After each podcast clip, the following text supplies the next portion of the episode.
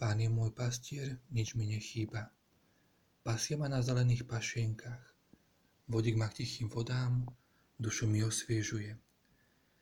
To sú, bratia a sestry, slova známeho žalmu 23, ktoré by nám mali zísť na um, keď sme čítali dnešné evanielium.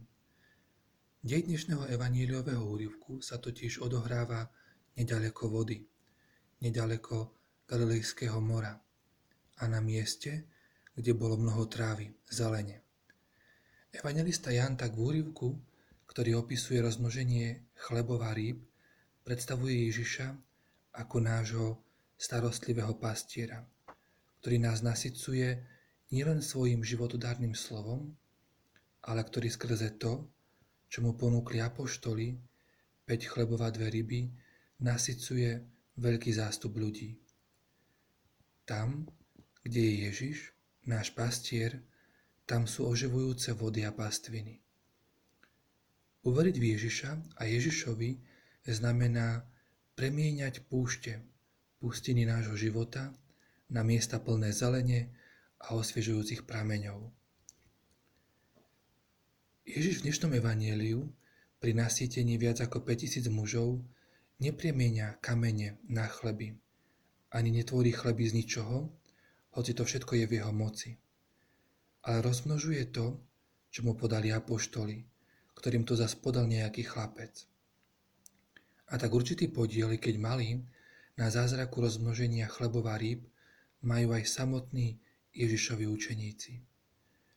Ježiš prijíma to málo, čo dostáva od ľudí a vracia im to zdokonalené, zlepšené a v prehojnej miere. Ježišova veľká starostlivá moc rozmnožuje aj to málo, čo mu človek v dôvere dáva k dispozícii. Ježišova moc sa v našich životoch neprejavuje nie kvôli tomu, že máme iba málo dobrého, čo mu môžeme ponúknuť a čo on svojou milosťou môže a chce rozmnožiť.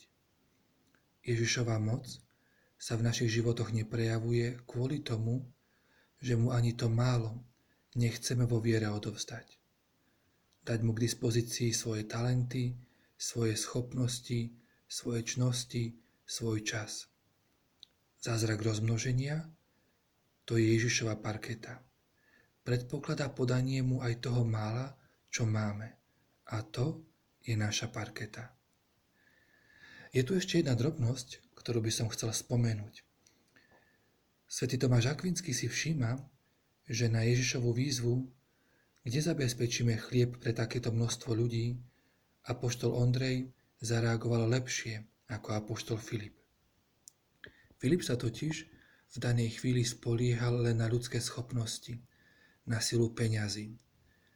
No Ondrej tým, že ponúkol Ježišovi 5 chlebov a dve ryby, dáva najavo, že je v ňom vštipka viery, že Ježiš s tým málom dokáže niečo urobiť. Ondrej tušil, že niečo veľké sa blíži. No Ježišovo rozmnoženie toho mála zďaleka predčilo jeho očakávania. Tušenie Ondrejovho srdca je tušením viery. Po zázraku, po štedrom rozmnožení chleba a rýb sa však tušenie srdca zmenilo na jeho búšenie. Búšenie srdca, ktoré žasne nad Ježišovou mocou, nad Božou starostlivosťou o človeka. Drahí priatelia, všetkým nám prajem to Ondrejovo tušenie, že Boh aj z mála, čo mu ponúkame, dokáže urobiť veľké veci. To tušenie srdca, ktoré sa zmení na jeho búšenie, keď zrazu zistíme, aké veľké zázraky Boh koná v našom živote a okolo nás. Amen.